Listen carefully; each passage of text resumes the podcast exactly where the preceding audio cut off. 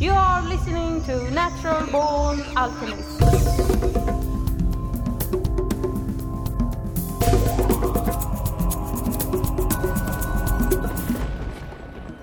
Welcome to episode number 71 of the Natural Born Alchemist podcast. My name is Alex and I'll be your host. In this episode, I am joined by filmmaker Dylan Avery. Dylan is the man behind such documentaries as Loose Change, 9 11, An American Coup, Black and Blue, and the one which we are mainly going to talk about, Buzzkill Is There Life After Coffee? And if you want to check out more about Dylan's films, go to iamdylanavery.com.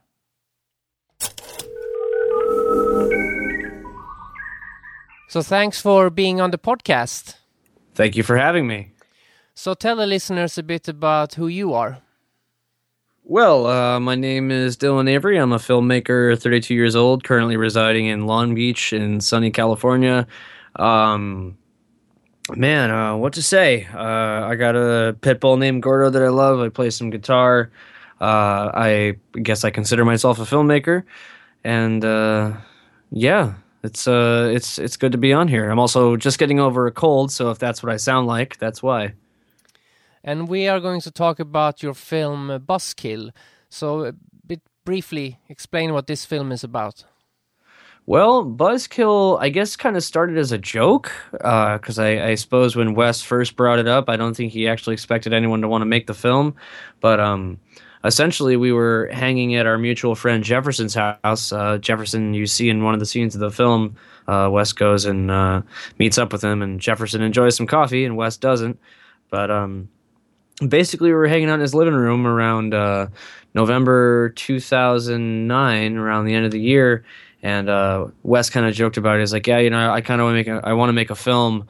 because um, I, I, think I'm sure he came over and he had a cup of coffee in his hand. he's like, I want to make a film where I don't drink coffee for 21 days and call it Buzzkill. And I was like, that's actually, I don't know, man, that's that's an interesting project. Maybe you should do that someday. Um, I was like, if you ever want someone to film it for you, I got a camera. Um, and he's like, yeah, yeah, yeah, sure. And you know, the it kind of waned off. But then uh, same thing happened. Um, a couple months later, January 2010, um, brought it up again, sitting there in a cup of coffee. I'm like, all right, Wes, this is the second time you brought it up. Um, and I don't remember if it was my idea or his, but basically we are like, well, you know, it's the end of January and we got Valentine's Day coming up right around the corner. So wouldn't it be funny if you broke up with coffee? Uh, on Valentine's Day and then tried to see if you could make it 21 days. And the whole 21 days thing was like this scientific number he had found where that was the maximum or that was like the number of time you needed to do something for it to be a habit, something like that. I don't know. Um, but it just seemed like a nice number and a nice little concept. And I mean, I, I was, you know, I was just living in San Diego, just kind of chilling post loose change at that period of my time. So I was just like, yeah, this sounds like a fun little thing to do on the side. Um, so yeah, we shot it from February to March and edited it together over the next couple months and sent off some festivals and you know didn't really do much. Nobody was really interested in it. I mean, you know, it's it's fine. It's a very it's a very unique film. I actually haven't watched it in a while, and I've I've kind of wanted to dig up the hard drive and because when we put it up on YouTube. Um, it was still at the point where you couldn't upload anything longer than 15 minutes. So, um, yeah, I actually part of me wants to dig up that hard drive and um, re-upload it because it would be uploaded in a full HD, unlike 720, uh, which is at now in like 10 different parts. So it would actually be interesting to put that back up on YouTube and it's full full length. But um, essentially, um, yeah, the film uh, is on YouTube, available in parts, and it's always awesome when people uh, keep discovering it anew. And I you know, it's it's a nice little surprise to get an email asking uh, to do a podcast about it. What do you think it didn't get as much recognition as maybe some of your other films or documentaries you've made? Is it because um, maybe coffee is too much part of people's uh, life, as in they say in the film as well? Yeah, yeah. I mean, that could be it. And obviously, I, I, guess you know, it's it's a very drastic right turn after making the film that I had made to then make a film about coffee in San Diego. People were like, "Wait, what are you doing next?" But it was also it was really nice um, because it was the first time um, the first time I uh, really had to shoot something like from start to finish all by myself. Um, so it was it was nice practice for what I just finished doing, uh, Black and Blue. Um, so yeah, I uh, I don't know. It's and again, it's it's I, I guess it's not the most compelling um, premise. Um, you know, guy doesn't drink coffee for 21 days. Oh no. Um, so I guess for some people, it's maybe kind of a non-starter to start with. And he doesn't like do anything crazy in the film. He doesn't like go on a murdering spree, and he doesn't like lose his mind and fight with his wife and kids. I mean, like there's really, I mean, the some of the best films and really the best films are born out of incredible drama and i don't know how much drama and conflict is to be found there or the fact that Wes just got a little cranky once in a while um, which is understandable i mean I, I need my coffee um, so I don't know. I mean, it's it's not every film can be a hit, and it was you know I guess you know it was just kind of nice to not have a hit after another hit because then I feel like I a bit again like it's it's film. You know, I I, I wasn't making it hoping that it was going to go viral and change the world and be seen by millions of people. I just I knew exactly what I was doing. I was just making a silly little film with my friend because I was living in San Diego and I had a camera. I think, and, and what I liked about it was the fact that it was the first time I seen a film that tackled the thing with with caffeine. Because I, I used to be heavily addicted to Coca Cola, which is kind of like coffee, I guess. Oh yeah, that stuff's really bad for you too, especially diet. Like I, I, I used to drink a lot of diet coke, like back when I was like early teens, and that's a that's a nasty habit to have. Not to cut you off, but I, yeah, I, I'm glad that you are away from that now. Yeah, and um, and you know um, I can't remember who said it, but caffeine is uh, is a drug for the worker. You know, uh, there's countries in Europe I know that the union has actually put in breaks at work just for the fact so they can drink coffee, which is fuel, so they'll work more. You know, they don't have a break for uh, for cannabis or something else. You know, it's that wouldn't work. So, so in a way, coffee for me anyway is an archetypal drug for the enslaved masses. If if I would go political. No, that's uh, that's funny because there was uh, like a Bill Hicks thing that I saw uh, on my Facebook feed. It was either yesterday or uh, it was recently though, but it was basically like coffee to keep you productive from Monday through Friday, and alcohol to keep you too stupid from Friday to Sunday to realize how badly you're being screwed over, or something like that. Yeah, so that that's what I think is the, you know, maybe not spoken so much in in your film, but it's still below the surface. I think this this concept. Absolutely, yeah. And I mean, even for me, like when I, when I sit at my desk and edit, I pretty much have to have a cup of coffee. And actually, funny, right before this podcast, I ran across the street uh, to the little bodega we have in the corner. I was hoping he had some coffee brewed, but he's like, no, no coffee. So I had to just get a little soda, a little. Well, it's caffeine free lemon lime Shasta twist, so it's not exactly a warm cup of coffee. Did you shoot this film guerrilla style because you're out and about in different places?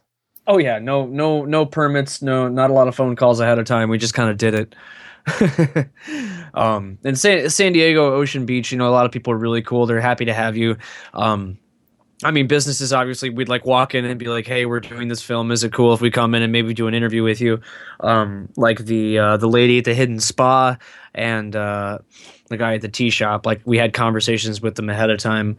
Um, but yeah, mostly guerrilla style. We just rolled around and shot whatever we could and did whatever we wanted to. Essentially, um, in San Diego, you can generally get away with that kind of stuff. It's not as hardcore as it is here in LA, where you constantly have people asking you for permits and trying to charge you money. Did he manage to like? His intention was never to fully quit, but he wanted to have it more normal usage of coffee. Did he manage to do that after the film?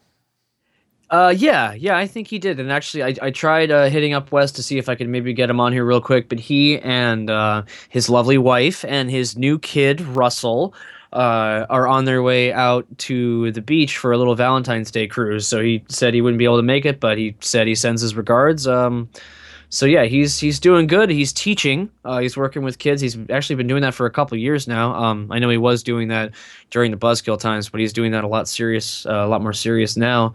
Um, so I'm sure uh, coffee is definitely still a factor in his life, but I would imagine that after that little, after that little experience, he um, he's a little bit more moderate in his consumption, I would imagine, if nothing else. But um, I mean, we we all we all knew that he was going to pick up a cup of coffee on day 22.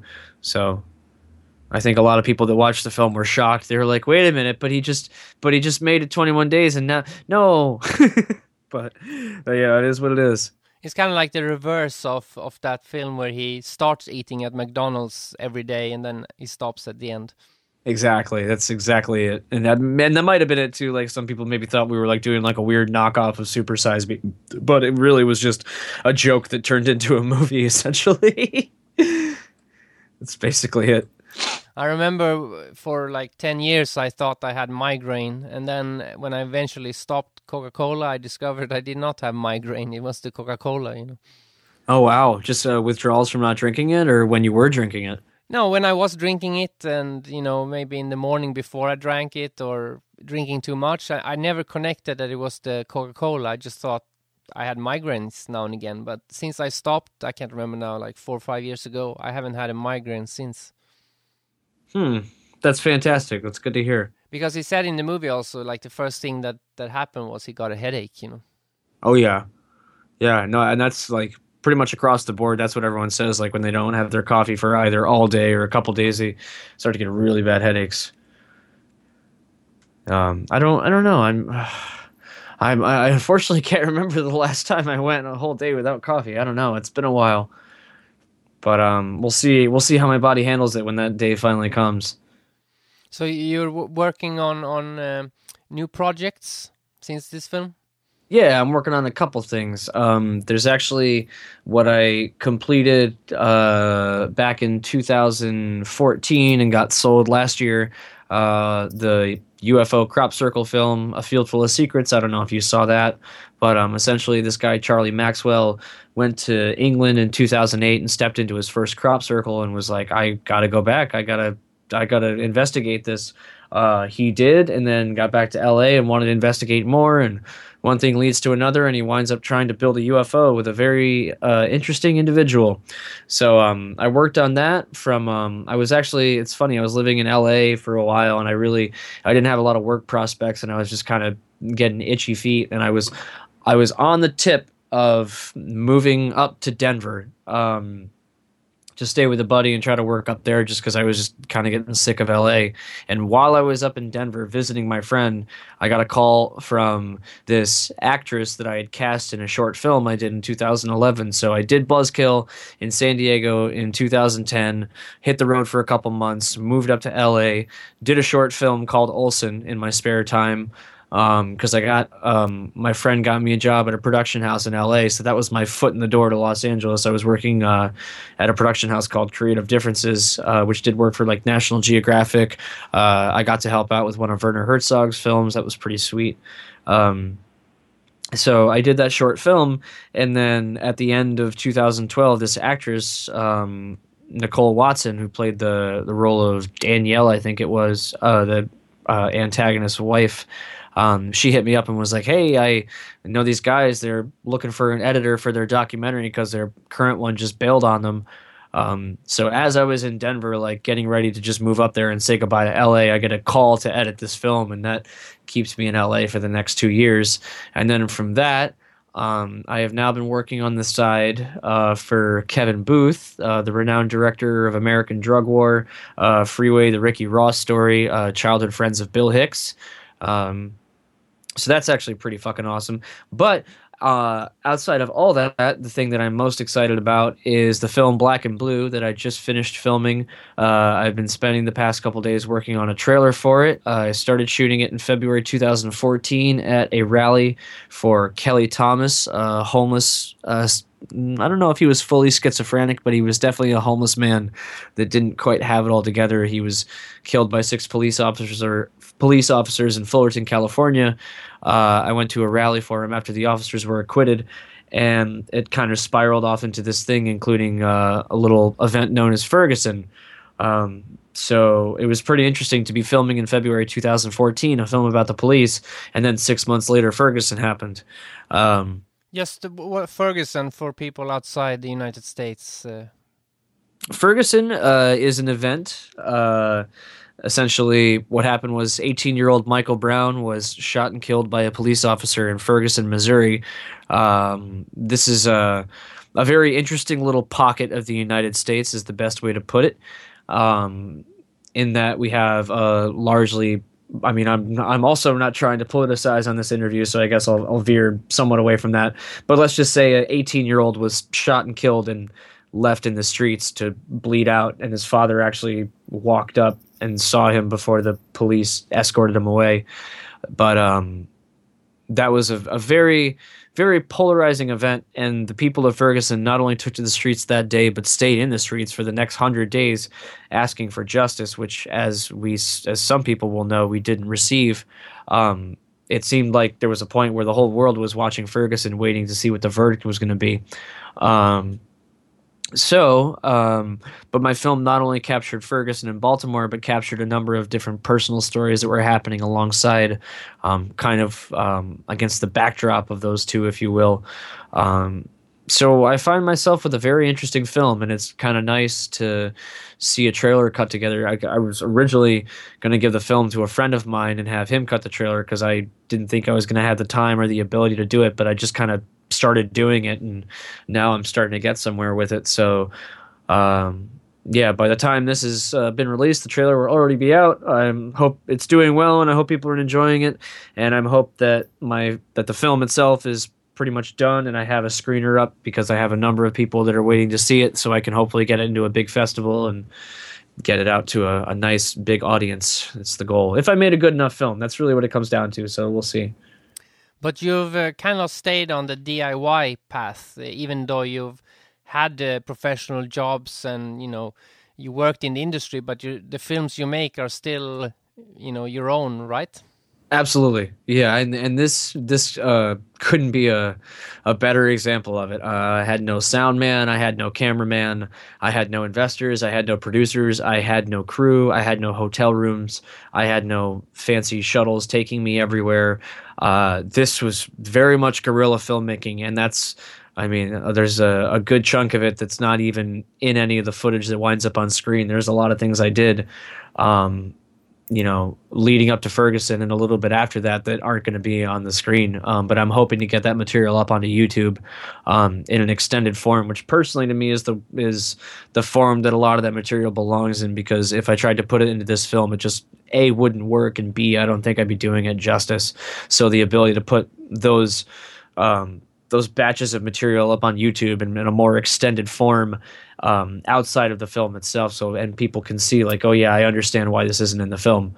Um, but at the same time, something tangentially connected to the film, so I can either put it out while I'm waiting for the film to be released or after uh, something. Who knows? But there's no no shortage of material. But I um, it's very much my film and you know that's you know again the great thing about you know buzzkill and the interesting thing about me uh, you asking about it now is um, that was definitely great practice for Black and Blue. And without Buzzkill, and you know, subsequently without editing a field full of secrets, I don't think I would have been able to shoot this film without the experience of Buzzkill, or been able to edit it without the experience of Field Full of Secrets. So it's definitely uh, the combination of a lot of things coming together for this film. So I'm very curious to see where it goes and what it does. Do you think uh, crop circles are man-made or or aliens? Crop circles, uh, I mean, by all accounts, um, from both the people that live there and from Charlie, a person who went there fully believing in, um, not fully believing, but I mean, was really um, oh God, I don't know. I don't want to speak too much for him. Um, and also, if you haven't seen the film, I don't want to spoil it. But essentially, you know, he went over there as a believer and still is a believer. But at the same time, there are a lot of people out there with boards that go out into the fields in the middle of the night creating crop circles just to mess with people. Um, but then you do have certain crop circles like Milk Hill 2001, where you had, I believe, 409 individual circles appear within the, and 409 circles within one formation, not like 409 circles across the countryside, although that would be pretty cool too. Um, but inside one formation, and I mean, I think the one person that tried to survey the land himself said it took him like two days to do it just to walk the circumference of all the circles. Um, so could 10 people have hit that field and in the span of two, three hours in the middle of the night made 409, 409 concentric circles that spiral out perfectly? It's possible, but no one has done it. No one had done it before and no one's done anything like it since. So Um, crop circles, if nothing else, are a very, very interesting field of discussion, and I definitely know way more about them now than I did before. So I'm definitely grateful for that. It was a very interesting experience uh, to edit that film. Yeah, because one thing you never see like half-assed crop crop circles, or maybe there are, but I, I've I've never seen any because you know if you make them yourself, you you gotta have to practice. You know. Yeah, and it's actually that's it's an interesting point that was brought up by somebody is that you rarely see people practicing crop circles. Like you know, you don't see a group of these guys out in the field in the middle of the day getting ready for their formation the next morning. Um, they're they're very like focused in what they do. Um, so and the there were a couple sloppy ones that popped up uh, that actually were attributed to the people that claimed they were the ones making them, like Doug and Dave, the two famous hoaxers. But um, when you see the circles that they made and compared them to the circles that they took credit for, you're like, eh, I don't think so. Uh, so, and that's the thing is, you know, by by the very nature of crop circles being illegal and that you're trespassing on someone's property and thereby destroying it at the same time, um, nobody really wants to admit that they made a crop circle. You know, an organization can sometimes maybe say they did it, but even then they're opening themselves up to litigation. Um, so it's it's kind of an invisible art. I mean, it's obviously very visible, but in the sense that the artist himself becomes invisible. Yeah, they should increase now when you have those drones who can easily take photos. Yeah, yeah, you would think, and that and that's the other thing is that unfortunately the crop circle phenomenon's kind of died down. Um, and that's the interesting thing about when Charlie went over there is the season that he got in 2009 was phenomenal. I mean, the, the formations that popped up that summer, he got to discover the Mayan mask. He was the first person inside that formation. Um, and the years after, the designs have kind of slipped a little bit. They're not not quite as magical and breathtaking as they used to be. Which uh, Werner Herzog uh, film did you work on? I worked on um, Into the Abyss, the film that he did about the death row um, subjects, um, and I believe that the the finished product mostly focused on uh, Michael Perry, I think his name was. Um, and I actually I got to meet Werner a couple times as he strolled through the office. Not really a lot of extended conversations for, them, but if you watch Into the Abyss, um, there's an interview with this guy Fred Allen, and he gives this this speech about how you know your life is a dash you know make sure you live your dash because in between the date you're born and the date you die there's a dash on your tombstone and you need to live that dash right there. Um, i don't want to say that i found that guy but i kind of found that guy. So that was pretty cool. Um, because they were they, they were like there were a bunch of interviews they were trying to get with people who were connected to all these cases and um, they couldn't find this one guy, Fred Allen. So the one uh, producer there, Robert Erickson, was like, "Hey, can you like poke around and see if you can find this guy?" So like I did a couple background searches and I found a couple addresses, and I was like, "I'm pretty sure this is his most recent address." So Robert called the phone number, and the the phone call I think either didn't go through or no one picked up, and he left a voicemail. And then Robert Erickson sent that address a letter. And then, like a week later, Fred Allen called the office and was like, "Hey, yeah, it's, it's, it's cool. You guys are looking for me. I had no idea." And yeah, apparently he was like super nice and was like really appreciative that someone tracked him down, but they no one could find him, and I did, so that was kind of cool. Yeah, and uh, Werner Herzog's documentaries are, uh, you know, I, I don't, I don't know if I've seen them all, but I've, all the ones I've seen have been pretty good. Yeah, he's he's he is one of a kind.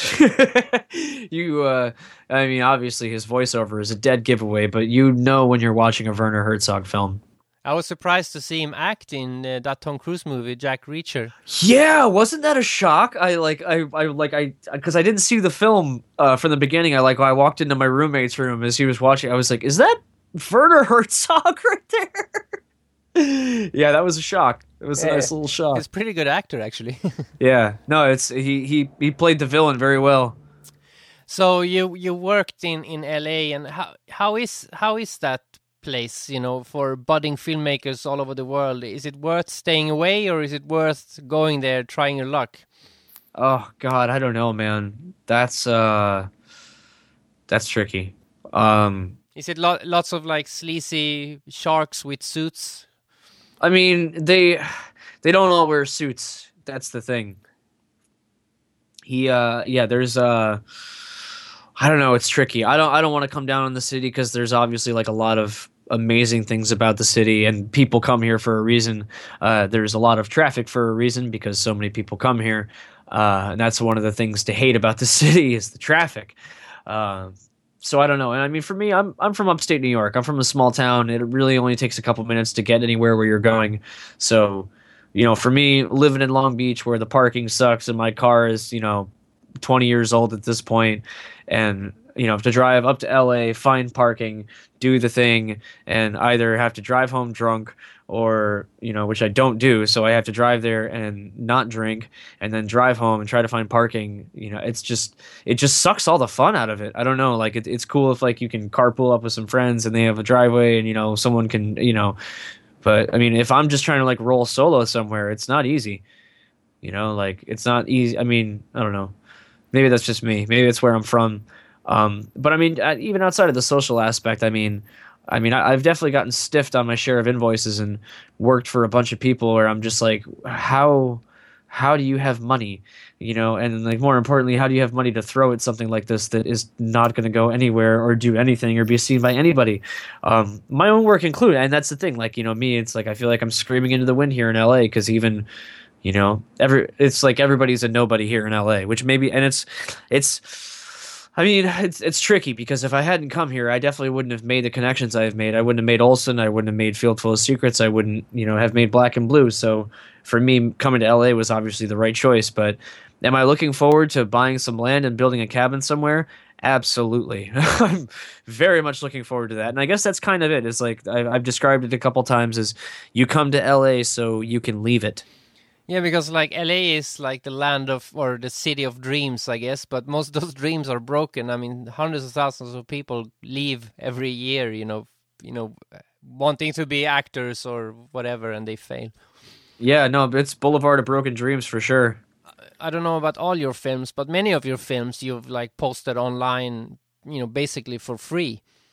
Uh, so um, how do you, you know, how do you make that work for you? Is it that you're, you know, some of your films go viral and you you know you get the recognition and then you can get work or income that way um i mean buzzkill we ended up putting online just because that was pretty much the only way people were going to see it um, you know, we tried a couple, we tried a couple avenues to get it onto a couple places, but Netflix wasn't quite what it is now.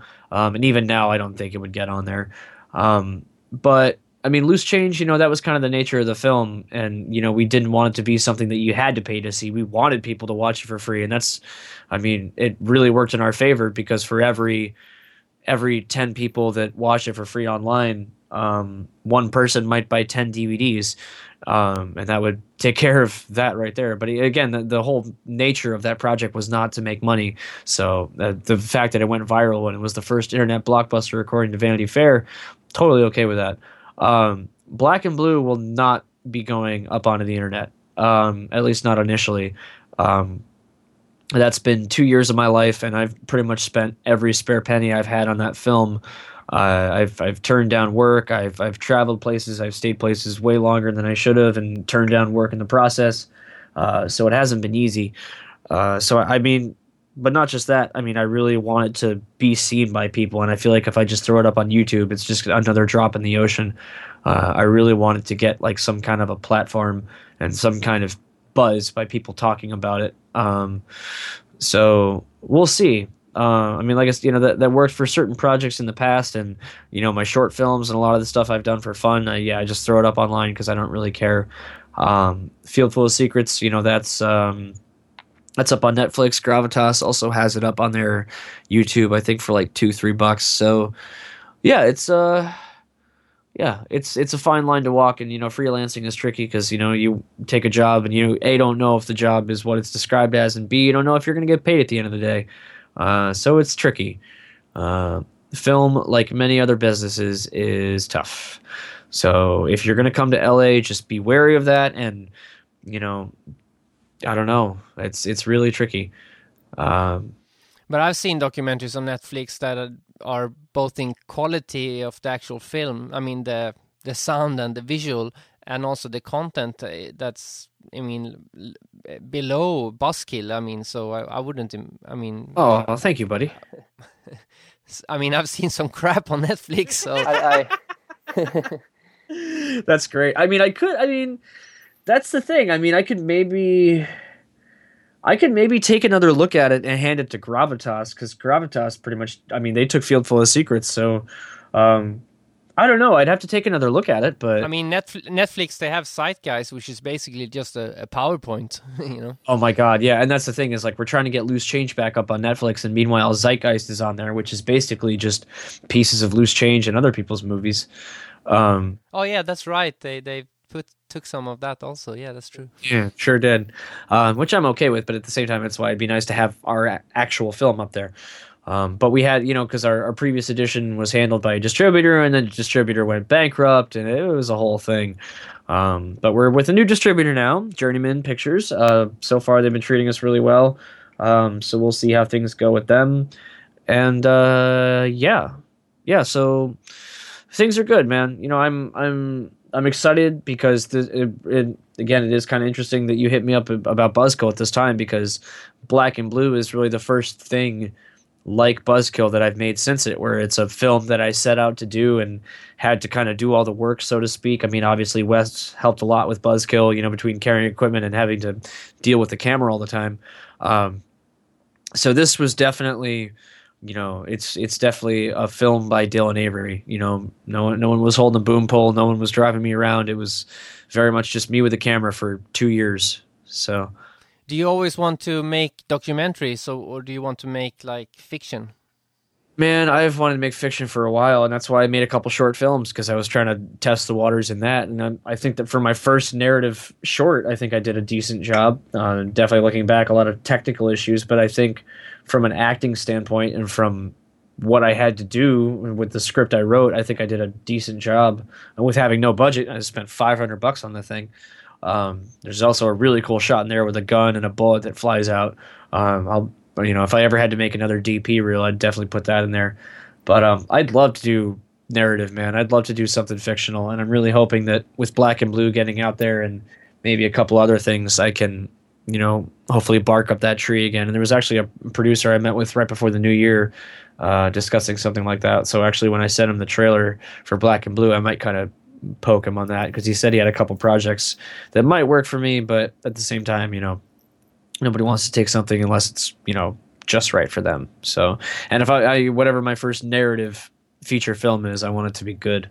When I watched, I watched many like low budget films, and no matter how good you you put it together, the the thing that separates a bad low budget film from a good one is usually just two things: is the sound quality, and um, you know you have to have a, a good actor or actress, of course, because even though you might have good camera and editing and everything, but if the sound is shitty, then the, the kind of the film falls, which is weird because film is visual, but the sound is so important. I think. Oh, it's it's so much. It's and that's exactly it. So many people take sound for granted. They're like, "Oh, just use the camera mic." No.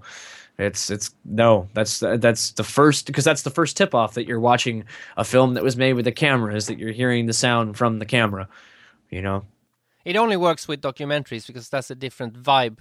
Yeah, yeah, yeah, absolutely. But even then, you know, some onboard camera mics are just awful. And I mean, even even when I started shooting black and blue, there's a couple uh, candlelight vigils I shot with the on-camera mic, and like having to listen to that audio now, I'm like, oh god, because like it was like two weeks later, I bought my like $99 Rode mic that I've been using for the duration of the project. But I mean, even just that that small difference of having that $99 microphone on the top of your camera and plugged in is just a world of difference.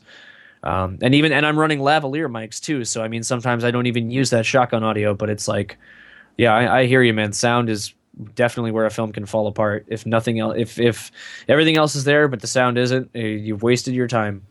Now with like normal cameras that you take still photographs with, you can you can you know record with them, and you can get like you know almost cinematic quality. I think. Yeah, I will. Uh, I'll email you the trailer to Black and Blue when I have it up because I mean, I, you know, that's what it was shot with. It was shot with a Canon 5D Mark III and a, a 7D occasionally, but it's it's those DSLRs, man, and the, that Canon glass and those Canon sensors. It just looks so good.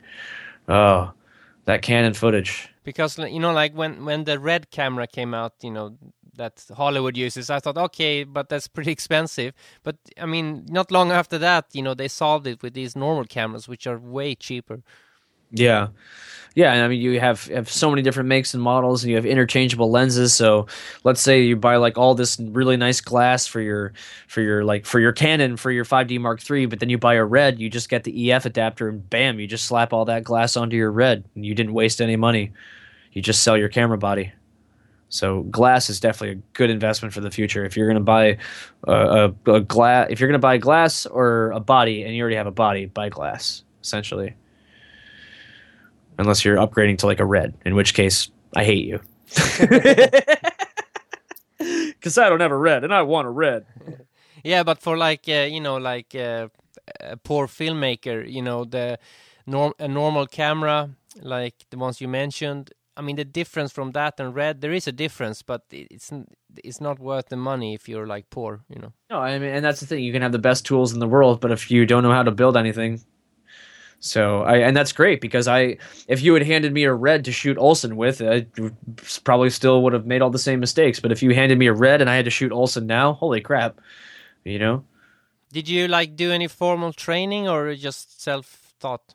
Self taught. I uh, I applied to Purchase Film School outside of New York City, and got rejected both times. Uh, excuse me. So I was like, all right, well I'm gonna make films anyway. So self taught I'm self-taught with I mean well obviously you know you you pick up things here and there and you ask people for advice and you learn as you do but yeah I, I had no formal training so to speak so if people want to to check out your your films any of them where can they do that easily is it on one website or like scattered on different ones yeah, I have uh, my one personal website where I try to keep everything cataloged, and I actually just tried logging into there before this interview, and uh, I got to dig out my password. Um, but if you go to my personal website, it's iamdylanavery.com, and I'm sure if you Google me and just type in Dylan Avery official site, that should bring it up too. Um, but everything should be on there my shorts, my music videos, uh, commercials that I've made.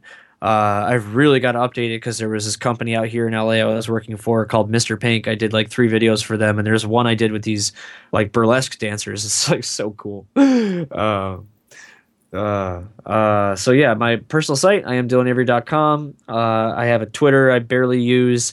Uh, I post pictures on Instagram, and yeah, that's really about it.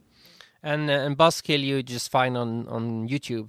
Yeah, Buzzkill, you can find it on YouTube, and who knows, maybe you can find it on Netflix at some point. You've got me inspired. The official subtitle was "Is There Life After Coffee?" So if you type in Buzzkill, "Is There Life After Coffee?" you will definitely get that.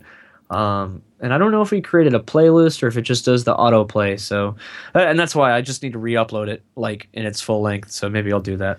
So uh, I was thinking of uh, ending this episode with playing the song from the movie. Can you talk a bit about that? Yeah, that was uh that was funny. I mean, you know, Wes is a musician and one of the first questions I asked him is like, "So uh gonna gonna write a song? Gonna write a song for this movie?" huh? We're gonna write a song called Buzzkill, maybe for this movie called Buzzkill and uh, he started working on it and you know wrote it and developed it and we recorded it uh, throughout the and i, I kind of had this idea. I was like all right cool we'll write this song for the for the movie and we'll show us recording it and working on it through the movie and you know showing us in the studio at the end. I mean I, and that's the thing it's like it's got a soft spot in my heart because there's quirky little things like that that i love. Most people are probably like oh who gives a shit? But for me it was cool because i had this idea. I was like all right we got this song you know wes's coffee about breaking up with co- song about breaking up with coffee and we'll you know record little bits of it throughout the movie and then in the end we'll go in the studio and we'll bring all the characters back together and I don't know. It was a nice image. Thanks for for being on the on the podcast. Yeah, man. Thanks for having me. This was really nice. Freedom is in the mind. Oh, baby, it's a buzzkill to think that you're leaving me. I dream of the day when I don't need you. Or sugar in the afternoon you ain't as sweet as it was. My head is pounding, just like a drunk without a cup. What I don't need is to come down off this hill. Well, my tears on auto drip. It's such a total buzzkill.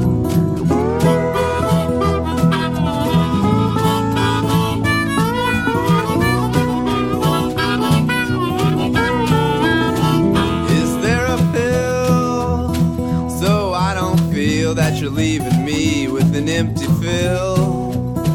Can I get a warm up on this Jill? Oh, two cups in the morning, one cup on my drive, two cups at the factory to keep my productivity high. What I don't need is to come down off this hill. All my tears on auto trip, it's such a total buzzkill.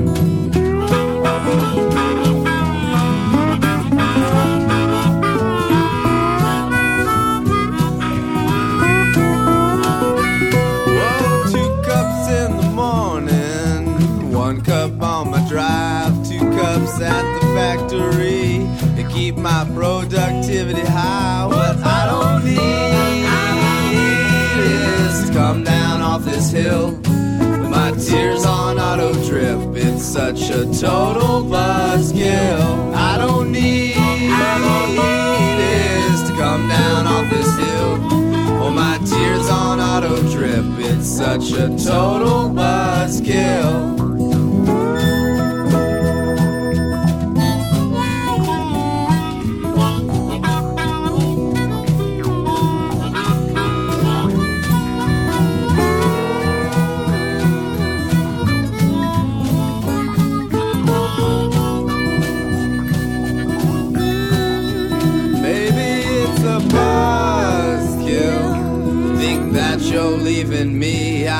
Dream of the day when I don't need you. Well, sugar in the afternoon ain't as sweet as it was. My head is pounding. It's a total buzzkill.